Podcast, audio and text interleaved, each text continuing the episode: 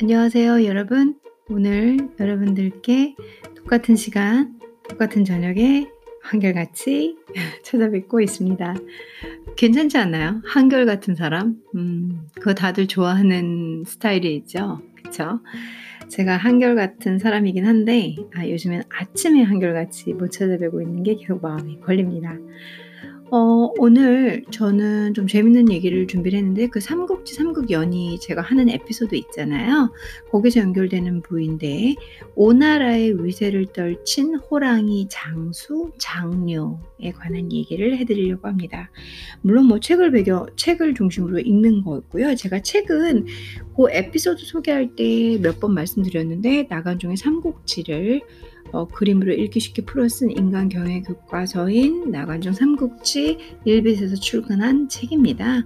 거기에 119페이지에 있는 오나라의 위세를 떨친 호랑이 장수 장료에 관한 얘기를 음, 여러분들께 읽어드리려고 해요. 제가 이제 이 방송을 종종 제가 들어보니까 호흡이 호흡이 너무 크게 들리더라고요.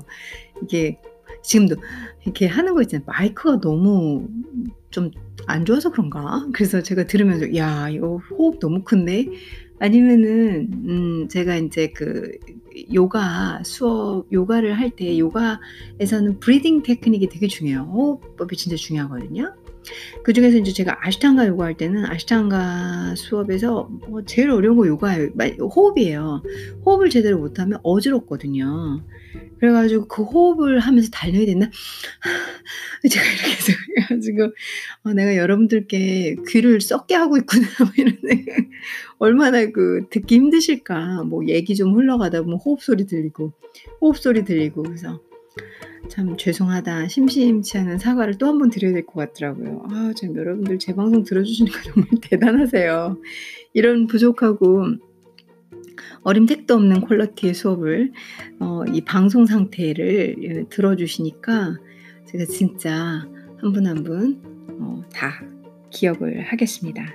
누군지 모르지만 기억을 하겠습니다. 제 친구가 절 비우는 소리가 들리네요. 누군지 아냐?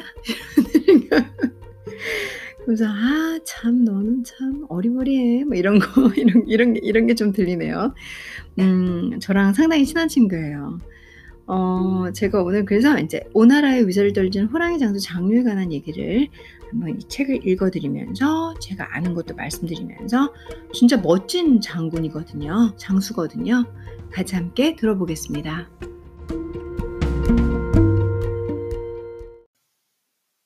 장류는 조조의 오자 양장 오자 양장이 뭐냐면 중국어로 우즈 량장 우즈 량장은 다섯 명, 우즈 하면 다섯 명이거든요. 다섯 명의 량장, 훌륭한, 량 하면 훌륭한, 훌륭한이고, 장 하면 장수예요. 그래서 오자 양장은 한자 도금을 그대로 읽은 거예요. 조조의 오자양장, 그러니까 우즈양장은 상당히 유명해요. 어, 조조의 오자양장에는 음, 보통 지금 오늘 할 장류 들어가고요. 그리고 악진이라고 있어요. 그다음 우금, 장합, 서항. 어 조조가 정말 아꼈던 서항 그리고 장료는 뭐 이그 조조의 그냥 대표 장군이에요. 오장이니까. 아 훌륭한 장수잖아요. 그래서 위나라에 오장군이 있다면 저 총나라 유비가 끄는 장 총나라에 오호 장군도 있었어요. 여러분들이 아시는 관우 장비 있고요. 그리고 이제 나중에 마초, 황충, 조은 이렇게 들어가죠. 음, 이 다섯 다섯은 다섯 명은 뭐 초계 오호 장군하고 조조의 위나라의 오장군 뭐 이거 세워가지고 이렇게 딱 다섯 명 다섯 명 해서 게임에도 많이 나오고 그러는 걸로 저는 알고 있어요. 저는 이제 게임은 안 해봤지만 워낙 뭐 캐릭터가 잘 돼 있고 많아서 삼국지는 사실 지금 다방면으로 쓰이잖아요. 이렇게 놀이 인터넷 세상에서는 또 음 게임으로도 되고 스토리도 있고 무슨 북도 있고 뭐 캐릭터 설정할 때는 이 그 삼국연이 그러니까 삼국지라고 해야 되겠죠. 삼국지 안에 있는 캐릭터들로 많이 쓰이잖아요. 그 정도로 매력적이라는 소리겠죠. 그 장료는 조조의 그 우주량장 5호 량장의 5명 중 훌륭한 장군 중에 대표 장군이에요. 가운데 으뜸인 장수이고요. 합비 합 비를 맡아 혼자 시켰고요. 뭐 지역이죠. 그 다음에 소유진에서 역시 800명의 군사로 손권, 어, 오나라 손권의 10만 정병을 무찔러 오나라에서 모르는 사람이 없을 정도로 위세를 떨쳤던 대단한 장군, 장군이 장수가 어, 바로 장료예요. 장료는 음, 조조 휘하에서 가장 득세한 장수 가운데 한 사람이 한 사람이고요. 적진을 뚫고 맹렬히 공격하는 선봉의 장수이면서 한 지역을 맡아 다스리기도 했으니 그야말로 지혜와 용병을 겸비한 인물이라 할 수 있어요. 장군 저희가 싸움을 할때 그러니까 항상 그 맨 앞에 수장이라고 하죠. 맨 앞에 서서 막 선봉으로 쫙 나가는 장수가 있어요.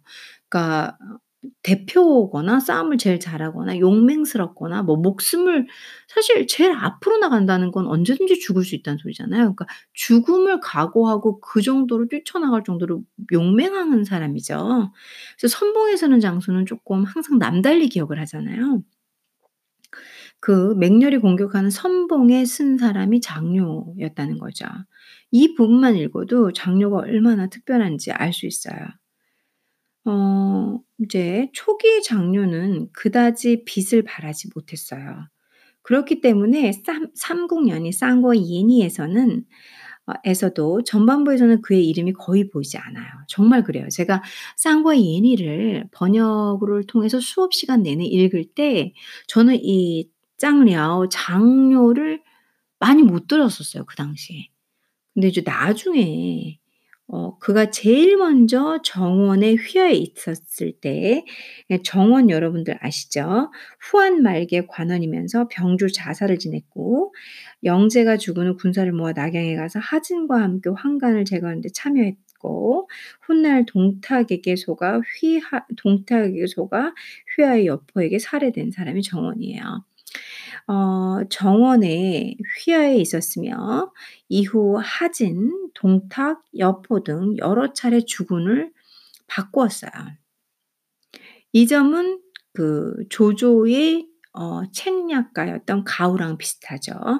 장료도 제가 이 사람의 일대기를 보고 이 사람 어 제가 오 오장군 조사를 할 때 이 사람을 연 그러니까 한 한문으로 한문으로 엄청나게 자료를 많이 읽어서 인제 발표했던 기억이 나요. 근데 이 사람도 주인이 이 사람이 모셨던 주인이 꽤 바뀌었던 걸로 제가 저도 읽었었거든요. 여기 나오다시피 뭐 처음엔 정원으로 시작해서 하진, 동탁, 여포 다 꽤 큰 이런 사람들이잖아요. 그 이렇게 지역을 갖고 있는. 그래서 요 주군으로 계속 바뀐 상태의 장료도 인제 있었죠.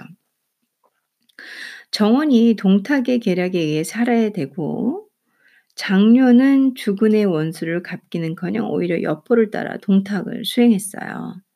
음. 그 후 여포가 합의해서 포로가 되었을 때 그도 잡혔는데 관우의 도움으로 조조에게 투항하게 돼요. 그러니까 여포가 합의해서 싸움을 지죠. 그래서 인제 포로가 되었을 때 어 이 장료도 같이 잡히긴 했 잡히긴 했는데 관우가 도와줘서 조조한테 인제 어 투항하면서 조조 밑으로 들어가는 음 게 되는 거죠, 상황이요. 이후 장료는 이전의 모습과 달리 자신의 지혜와 능력을 최대한 발휘해서 조조를 위해 여러 차례 전공을 세워요.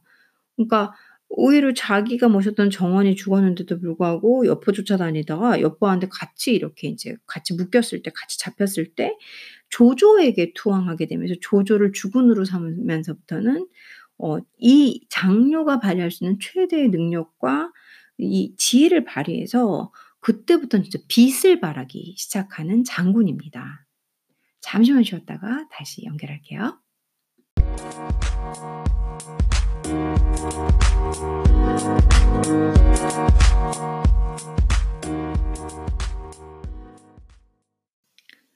장료는 조조가 산동으로 진격하여 원담과 원상을 토벌하고 요동을 평정할 때도 항상 같이 있었어요. 상당히 큰 일화죠. 원담 원상을 토벌할 당시 이 오한 왕이 군사를 이끌고 달려들자 그대로 적진으로 막 진짜 무서움 없이 이 사람은 자기가 죽을까 그런 겁을 못 느꼈던 사람 같아요. 제가 일화를 읽을 때마다 막 적진으로 쳐들어가 가지고 순식간에 오한 왕의 답돈의 목을 확 베버린. 목 목을 탁 잘라서 이 사람 수급이라고 해 가지고 머리를 들고 가서 "아 난 누굴 죽였어." 하는 게 인제 어 적장에서 싸움에서 이겼을 때 보여주잖아요. 이러한 무공은 관우가 알량과 알량이라는 장소도 있어요. 알량과 문추를 벤 곳과 비교하여 전혀 손색이 없어요. 그러니까 관우가 알량과 문추를 한 번에 촥그 일화 유명하잖아요. 쫙쫙쫙 베버리잖아요. 그 정도로 장녀가 이 오한왕의 목 오한왕 누구였어 걔 샥 목을 베버리는 거죠. 적벽대전에서 어 그는 오나라군의 화공의 전선이 불타고 저 오가 오나라군 쪽에서 화공을 쓰잖아요. 배가 전부 불타고 오나라의 명장 황계 아 황계 유명하죠. 황계가 조조를 잡기 위해 달려드는 그 위급한 상황에서 황계에게 화살을 쏘아 조조의 탈출을 돕는 진짜 이때 조조가 죽을 뻔했어요. 어. 근데 그걸 또 이 오장군 이 우즈량장 중에 한 명인 장료가 장랴오가 살려주는 거죠. 아 황계 정말 싸움 잘하는 사람이거든요. 각 나라 오촉 오나라와 촉나라, 위나라 다 유명한 장소들이 있어요. 뭐 돌고 돌고 다 돌기는 하는데 그래도 이 사람들한테 세팅이 되는 장소들이 장군들이 있는데 뭐 사실 조조의 이 오장군 있고 그 촉가 유비의 오호 장군 있다고 해서 뭐 손권이 없다는 건 아니에요.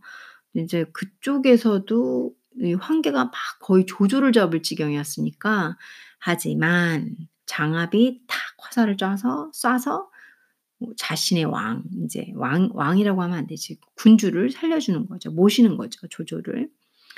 이렇듯 오랜 세월에 걸쳐 전쟁을 몸소 겪으면서 장료는 점차 적진을 파고드는 선봉장에서 벗어나 한 지역에 주둔하며 수많은 군사를 통솔하는 역할을 맡게 돼요.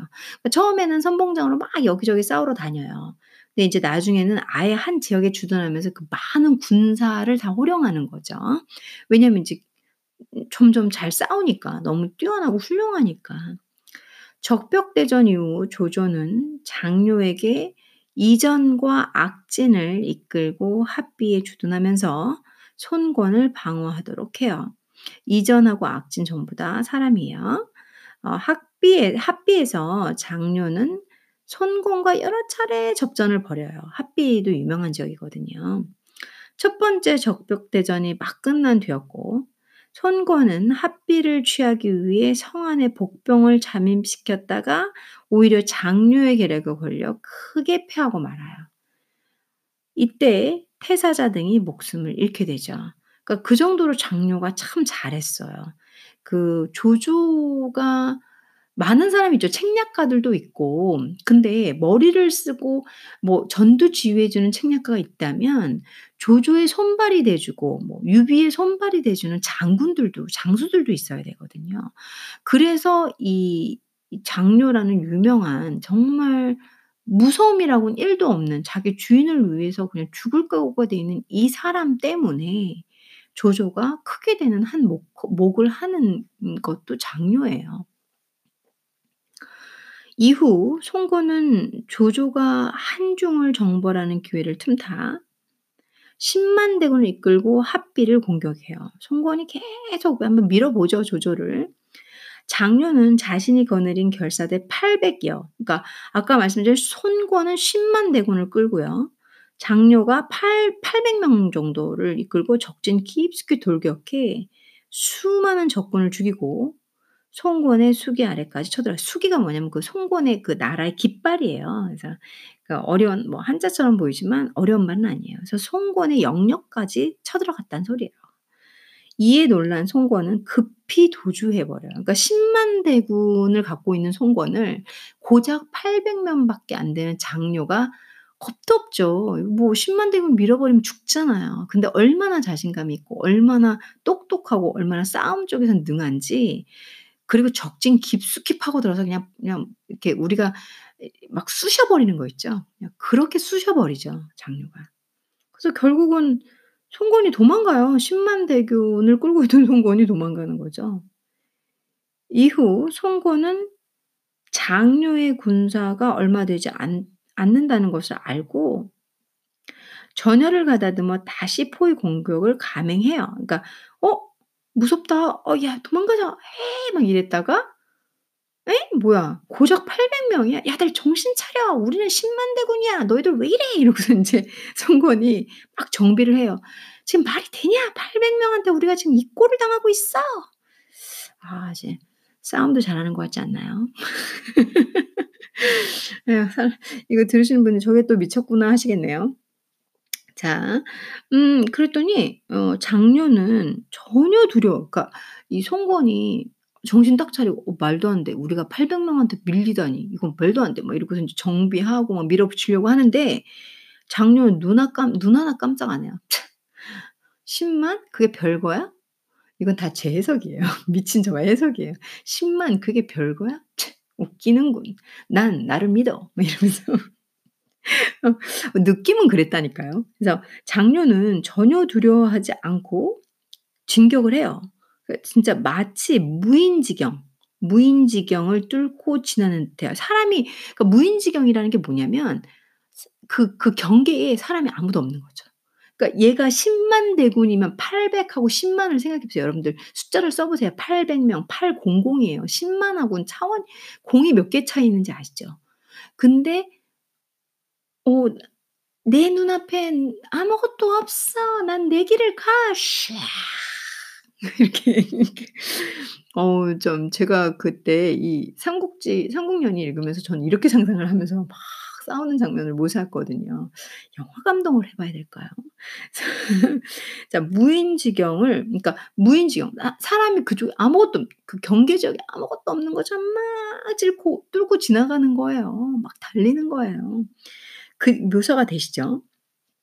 그래서 당시 그 전투로 장녀는 크게 위세를 떨쳤고요. "야 대단하다. 800 명이 어 주변에 사람이 없는 것처럼 막 뚫고 지나간다." 이러면서 강남의 어린 아이들조차 울다가도 그의 이름만 들으면 울음을 그쳤다고 해요. 그러니까 애들끼리 인제 이런 일화가 막 전달되면서 이제 강 남쪽에 여기도 이 북 북한이란다. 중국도 강을 기점으로 우리 어 서울의 강남 강북처럼 강남으로 그러니까 강을 기점으로 남쪽, 북쪽 이렇게 불러요. 그래서 인제 그 얘기를 하는 거죠. 강남이라는 게 우리나라 강남을 말하는 게 아니고요. 그래서 그쪽 아이들조차 "야 장장아 짱리ao 부른다. 장녀 부른다. 너희들 큰일 난다." 이러면 울 울던 애들도 뚝 그친다라는 일화가 있다는 음 그런 얘기죠. 정말 대단한 사람이죠.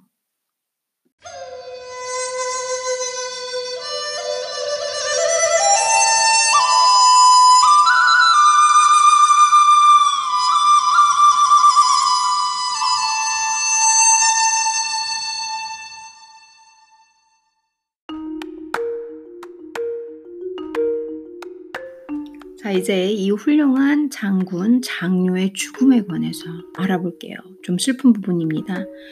이릉 전투 이후 조비는 친히 대군을 이끌고 오나라로 진격했다가 후방의 정세 불안으로 철수할 수밖에 없었다라는 글귀가 있어요. 여기서 좀 설명을 드려야 되는 게 이릉 전투는 상당히 유명한 전투예요. 이릉 대 이릉 대전이라고도 불리는데요. 어 이거는 인제 유비가 일으킨 북한의 유비가 일으킨 전쟁 대전이에요. 대어이 전쟁이에요. 유비가 인제 관우랑 장비를 다 잃고 장비 이후에 복수를 이제 이렇게 좀 이성을 잃었죠. 그래서 '복수를 해야겠다.' 그래서 어 군대를 일으켜 가지고 형주도 찾을 겸 형주 인제 이 조조 아 유비, 유비의 형주도 수복을 할 겸 해서 손권과 붙는 손권의 오나라와 붙는 싸움이에요. 물론 이 이릉대전이 망해요. 유비가 이 대전에서 어마어마하게 많은 것을 잃게 돼요. 그러니까 인제 요건 좀 딴 얘기긴 한데 만약 유비가 이 좀 감정 물론 친형제, 가족, 장비, 유비 뭐 사실 유비, 장비, 관우 얘네 셋은 그냥 삼형제잖아요. 그런 장비와 관우를 위해서 일으켜서 싸운 거 의리로 의리로 볼 수 있죠. 그렇게 할 수도 있어요. 하지만 한나라에 이걸 한 나라를 이끌고 있는 사람이 자기와 의형제를 맺었던 형제들의 복수를 위해서 너무 많은 나라를 나라의 일부를 희생시키잖아요. 그리고 이미 감정선이 이제 이성을 잃은 상태였고 그래서 이제 이 대전을 통해서 어 저희 같이 공부하는 사람들은 왕이 갖춰야 할 조건을 또 배우게 되죠. 냉정해 보일 수 있지만 어 너무 감정적으로 갔다 하나랑 그리고 이릉대전에서 이 유비가 어 이제 그 순간순간 왕의 본분을 잃고 흔히 말하는 판단을 잘못해서 망한 케이스가 이 이릉대전이거든요. 이거는 제가 뭐 유비 얘기할 일이 있을 때 좀 더 추가하기로 하겠지만 이게 거의 다예요. 이릉대전에 대한 것은 그 안에 전쟁 싸움 종류와 누가 희생됐는지 얘기하지 않는 한은 그게 핵심이거든요. 그때 이제 조비 이릉대전 때 조비가 친히 이 대군을 이끌고 그러니까 이해가 되시죠. 그래서 오나라로 진격해요. 그러니까 이게 유비와 어 오나라 손권의 싸움이거든요. 근데 얘네들이 다 얽혀 있어요. 뭐 얘랑 싸우면 얘가 나가서 도와주고 얘가 싸우면 또 얘가 나가서 도와주고 좀 "야 좀 서포트 좀 해라." 뭐 이런 게 삼국연의 보면 계속 나와요. 얼마나 복잡한데요. 근데 조비는 누구냐면 이제 조조까지는 앞에 장합 장합은 다른 다른 장수고 장료가 이제 조조 밑에 있었잖아요. 조조의 아들이 조비예요. 그리고 조조가 죽고 조비가 계승을 해요. 그걸 말하는 거야. 그러니까 이제 장료가 조비까지도 연결이 되는 거죠. 그래서 조비가 이렇게 친히 대군을 끌고 오나라를 진격했다는 말이 이 상황을 다 설명을 드리는 거예요. 오나라 군사들이 추격하자 장료가 아무래도 조조 조비랑 조조 조, 위나라 쪽이 유비 쪽에 서 있었던 거니까 오나라 군사들이 추격하자 장료가 나아가서 자기 왕을 보호해야 되니까 조비를 보호하다가 그때 정봉이 쏜 화살에 딱 맞아요. 화살에 맞아요. 이제 이해되시죠 스토리가. 그래서 어떻게 보면은 음 뭐 다 연관돼 있으니까 이릉대전은 음, 초, 초계 유비와 송권 오나라 송권의 싸움이라 하지만 또 위나라인 조비, 조조 이쪽 라인도 껴 들어가는 거죠. 그때 이제 자기 왕 보호하려다가 어, 장료가 아, 타인 이렇게 남 장봉이 쏜 화살에 허리를 맞아서 예, 이제 장료가 이제 급히 허창으로 돌아오긴 하는데 어, 상처가 악화돼서 슬프게도 죽음을 맞게 됩니다. 음, 이렇게 돌아가세요. 자, 이제 용맹하고 날렵했던 장류를 다시 한번 조금 정돈을 해 드려 볼게요.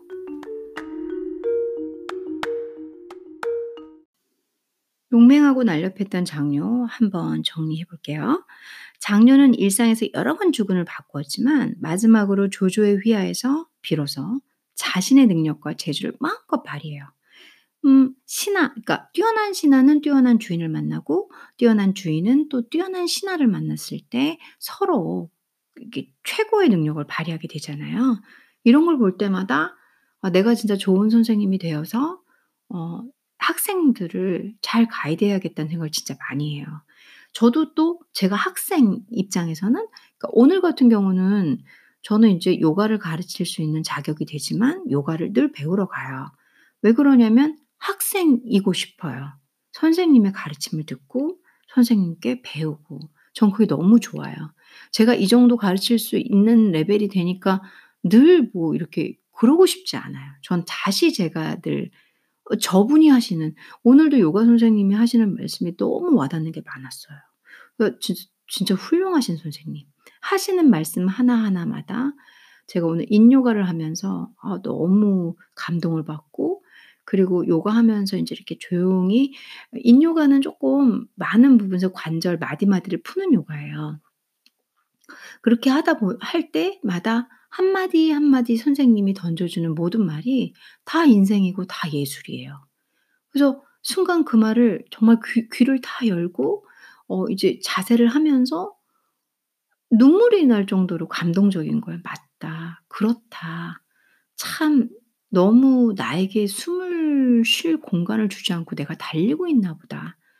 전 그래서 요가를 상당히 좋아하는 것 같아요. 진짜로 개인적으로 예 이렇게 운동도 되고 뭐 뭐 여러 가지 효과도 있지만 음 호흡을 한 번 더 할 수 있고 호흡을 하면서 내가 나를 성찰할 시간을 주는 그런 운동인 것 같아요. 예 그래서 제가 그래서 유난히 많이 좋아하는 것 같고요. 생각하는 걸 좋아하니까. 오늘 또 학생 신분으로 선생님의 수업을 또 겸허히 받아들이면서 너무 배울 게 많은 거예요. 그런 것처럼 아 나도 내가 또 선생님이 되고 내가 뭔가를 베풀고 줘야 되는 포지션에서는 이 장녀처럼 진짜 날아다닐 수 있게 되게 만들어 준 조조. 조조는 너무 넓은 아량과 인 사람을 가리지 않고 그 사람의 능력과 기량을 보고 그냥 진짜 편견 없이 받아주는 사람이잖아요. 그래서 장녀가 여기서 이 주군을 모셨건 저 주군을 모셨건 어떤 왕을 모셨건 상관없이 장녀는 여기에서 진짜 흔히 말하는 포텐셜이 터지는 거죠.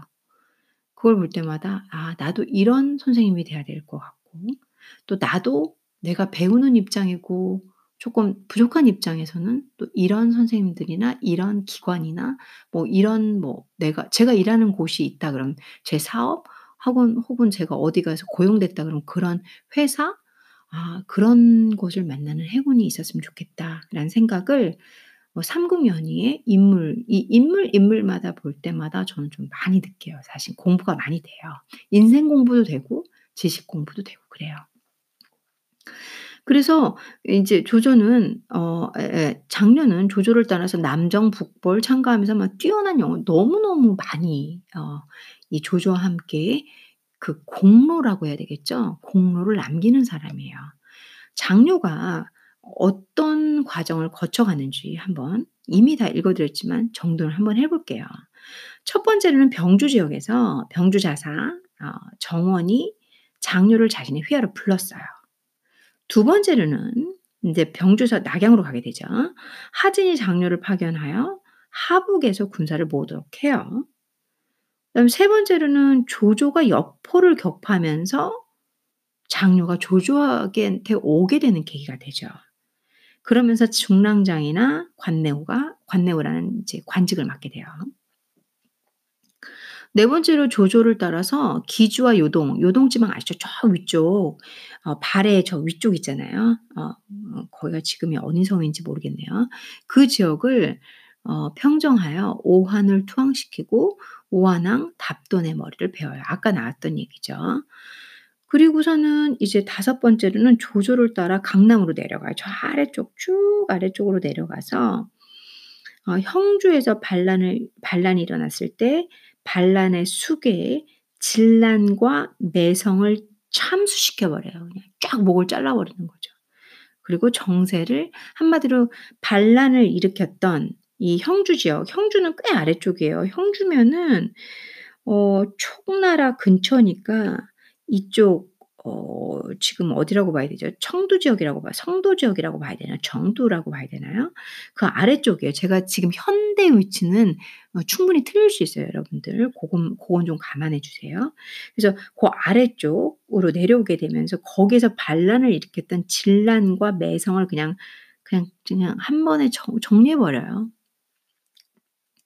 그리고 여섯 번째로는 적벽대전. 적벽은 이제 형주에서 되게 가까워요. 형주에서 가까운 지역 저 아래로 내면 적벽이고 그 다음에 합비에 합비는 쪼끔 더더 강 쪽으로 요쪽에 이 어 뭐 상해, 광동 일대 있잖아요. 요 요쪽으로 좀 더 나와야 돼요. 그래서 어 합비에 주둔하면서 오나라 송건의 공격을 막아내요. 이렇게 음 장녀는 정말 굵직굵직한 뭐 우선은 저 요동 지역 이 발해 위쪽 저 위쪽 지역 있잖아요. 우리나라 어 옛날에 고구려 있던 자리 어 그쪽 지역까지 뭐다 아 정돈하고 그리고 또 조조를 따라서 강남 쪽도 정 이 이 형주 지역도 딱 깔끔하게 정돈을 하고 그 옆에 적벽지는 이제 합비에 주둔하고 있는 오 오나라 송건도 막아 버리고 이런 식으로 어 한 장녀는 조조와 함께 어 어마어마한 역사를 세우게 됩니다. 자 장녀의 그 주군이 바뀌고 장녀가 한 일들을 어 여러분들께 간략하게 설명을 드려 봤습니다.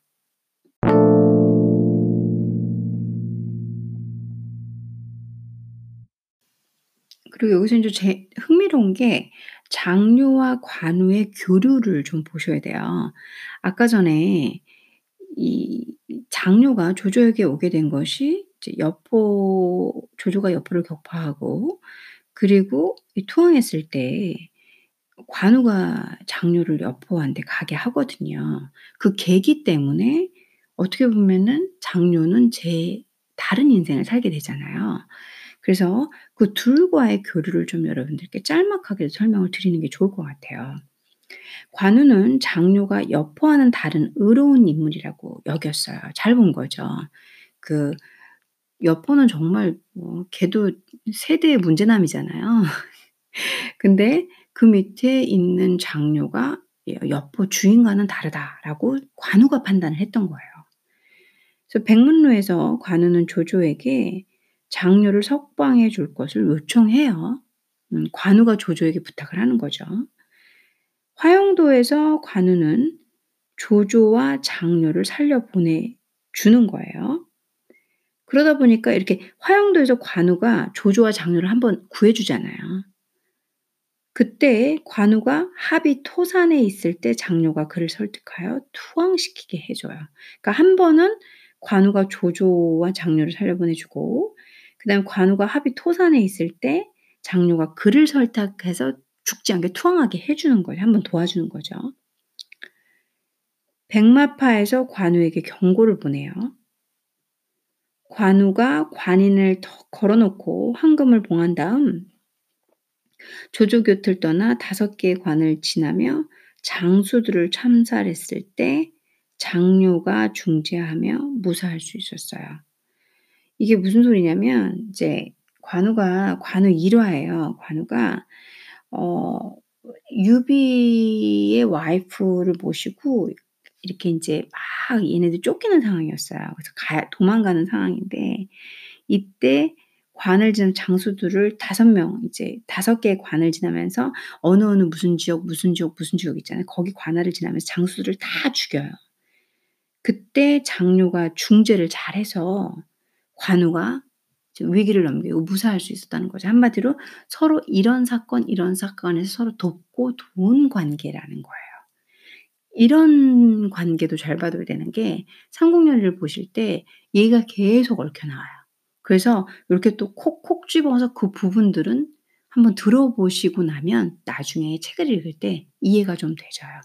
그래서 장녀와 관아는 어떻게 보면 서로 서로 돕고 도와준 관계라고 볼 수가 있겠죠. 우호 관계. 자, 여러분들도 장녀와 관우처럼 꼭 서로 돕고 도와주는 그런 좋은 친구 어 혹은 뭐 인맥이 있으셨으면 좋겠습니다. 자 그 다음에 어 장녀와 관우의 교류를 한번 보셔야 돼요. 장류와 교 장료와 장류라고 했나요 제가? 어 너무 밤이 늦어 가네요. 장녀와 관우의 교류는 장녀와 관우는 서로 돕고 도와준 관계예요. 어 아까 전에도 이 제가 말씀을 이미 드렸는데 여 장녀가 여포 밑에 있었잖아요. 그때 여포가 조조한테 이제 패하면서 여포나 장녀가 다 끌려가고 근데 관우가 장녀를 이렇게 그 조조에게 투항시키게 만들어 주잖아요. 그렇게 서로 어려운 상황에서 계속 한 번, 한 번, 한 번, 한 번 서로서로 도와주는 관계예요. 인생 살면서 이런 관계 꼭 필요한 것 같아요. 저도 꼬맹이일 때는 없었죠. 근데 살다 보니까 제가 혼자 해결할 수 없는 일들이 한두 개씩 생기곤 해요. 어 꽤 안전주의로 살고는 있는데 그러니까 저는 모험이나 위험을 좋아하지 않아요. 뭐 누군들 그렇겠습니까? 근데 제가 피할 수 없이 일어나는 일들도 있잖아요.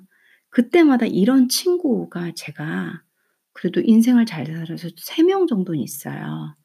그러다 보니까 그 친구들이 진짜 부탁 한 번 제대로 못하는 저를 이렇게 한 번, 한 번, 한 번 도와줘요. 그래서 장녀와 관우를 보면서 그런 생각을 좀 많이 했어요. '아 그래 살면서 이런 이런 인 인맥이 있어야 돼. 이런 친구 있어야 돼. 안 그럼 내가 너무 힘들고 내가 너무 외로울 것 같다.'라는 생각을 하거든요. 저는 이 삼국연의가 인생서 같아요. 진짜 공부가 많이 되거든요.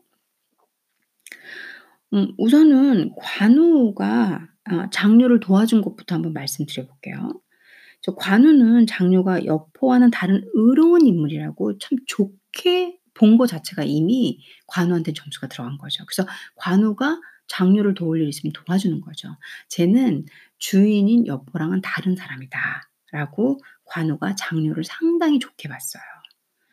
그러다 보니까 인제 백문로에서 관우는 이 조조에게 "아 장녀를 석방해 주십시오." 하고 조조에게 부탁을 올려요.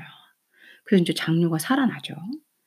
그리고 또 인제 화영도에서 관우가 조조와 장녀를 살려보내 줘요. 살 이렇게 보내 줘요. 그러니까 이 삼국연의에서 서로 서로 다 얽혀 있어요. 모든 애들이 서로 다 얽혀 있거든요. 그때 인제 관우가 장녀에게 이렇게 세 번의 도움을 주게 되죠. 크게 베풀죠. 그러면 이제 장녀도 갚아야 되잖아요. 그래서 장녀가 관우가 하 합의토산 합의성을 잃는 진짜 관우마저도 그때 장녀가 그를 설득해서 투항시켜요. " 고집 부리지 마라. 투항해라." 뭐 이렇게. 그래서 인제 관우가 그때 장녀의 설득으로 어떻게 보면 살아나는 거죠. 그리고 백마파에 에 에서 관우에게 인제 경고를 보내줘요. "야 내가 말이야." 이러면서 인제 관우에게 알려주는 거죠. 그때 또 한 번 도와주게 되고. 그리고 관우가 관의를 걸어 놓고 황금을 봉한 다음에 조조 곁을 떠나요. 그러니까 조조가 되게 관우를 지 옆에 두고 싶어 했어요. 근데 그 조조가 어마어마하게 잘해 주는 걸 다 버리고 등을 지고 유비가 살아 있다는 걸 알자마자 바로 조조를 버리고 떠나는 그 그 상황이에요. 그때 조조 곁을 떠나서 5개 관을 지나며 자 장수들을 참살할 때 인제 막 조조가 열이 받아 가지고 막 이러려고 막 관우를 잡아서 어떻게 해 하려고 하는데 장녀가 이렇게 얘기를 하죠. "아 그러지 마십시오." 뭐 그렇게 좋 좋게 좋게 중재를 해서 이제 관우가 풀어 자유롭게 자기 형 유비한테 가게 되는 거죠. 그래서 이렇게 조조, 관우가 서로서로 도와주면서 서로서로 이렇게 뭐 동맹을 맺은 건 없지만 '아 내가 쟤는 아 그런 자식 기특해. 아니야. 내가 쟤 한번 도와줄 때 나도 쟤도 나 도와줬잖아.' 뭐 이런 식으로 그 사 삭막한 어 혼란한 시대에 도움을 줬던 둘의 관계라는 거 꽤 훈훈하지 않나요? 여러분들 알아두시면 좋을 것 같아요.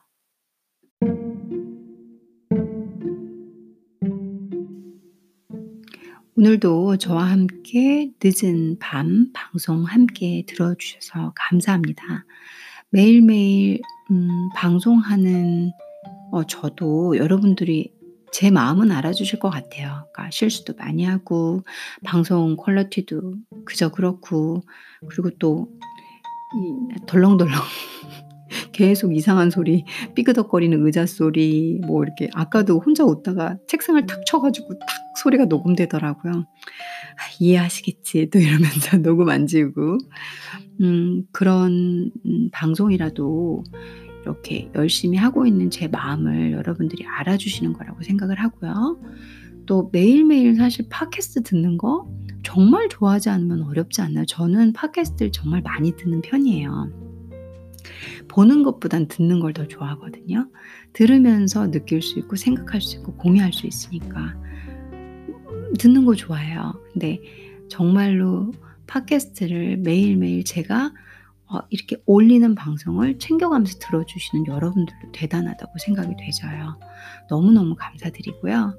오늘 저와 함께 멋지고 의리 있고 용맹한 정말 주인을 결국은 잘 만나서 그 주인의 아들까지 잘 모시다가 어 멋지게 전사한 장녀에 관한 어 스토리를 책을 기반으로 저와 함께 듣고 얘기를 한번 해 봤습니다. 오늘 여러분들 장녀와 같은 혹은 관우와 같은 서로 그렇게 괜찮은 친구 있기를 음 그런 친구 생각나는 분 있으면 문자 한번 그리고 또 연락 한번. 어 나이 먹어갈수록 친구 그리고 믿는 사람들 정말 중요한 거 아시죠? 오늘도 그런 어 밤이 되시길 바라고요. 이 이야기가 재밌는 이야기, 이야기가 돼도 전 너무 좋고, 그리고 인생의 얘기가 돼서 여러분들께 생각하는 포인트가 되면 더더욱 좋고, 그리고 오늘 어, 장료, 조조, 관우 이렇게 서로 서로 돕고 돕고 돕는 아름다운 관계. 우리 너무나 자기 욕심들 때문에 서로 베풀고 돕는 거 잘 못하는 시대잖아요. 어, 저희는 그러지 않았으면 좋겠어요. 제 방송을 듣는 저와 여러분들은 음, 그래도 내 사람이다. 내가 아끼는 친구다. 내가 아끼는 가족이다. 내가 아끼는 사랑하는 사람이다. 그러면 아낌없이 베풀고 그것이 음, 어떤 것이든 여러분들이 아끼는 거 어, 그리고 내가 아끼는 거 같이 나누고 공유하는 그리고 가장 아름다운 웃음과 미소와 긍정적인 사고로 서로 살아가는 음, 그런 하루하루를 가졌으면 좋겠어요. 저도 그렇게 하려고 노력하면 사는 정말 현실적인 사람이고요. 여러분들도 그런 현실 속에서 살아가시는 분위기를 바라면서 오늘도 행복한 밤 그리고 달콤한 밤 되십시오. 감사합니다.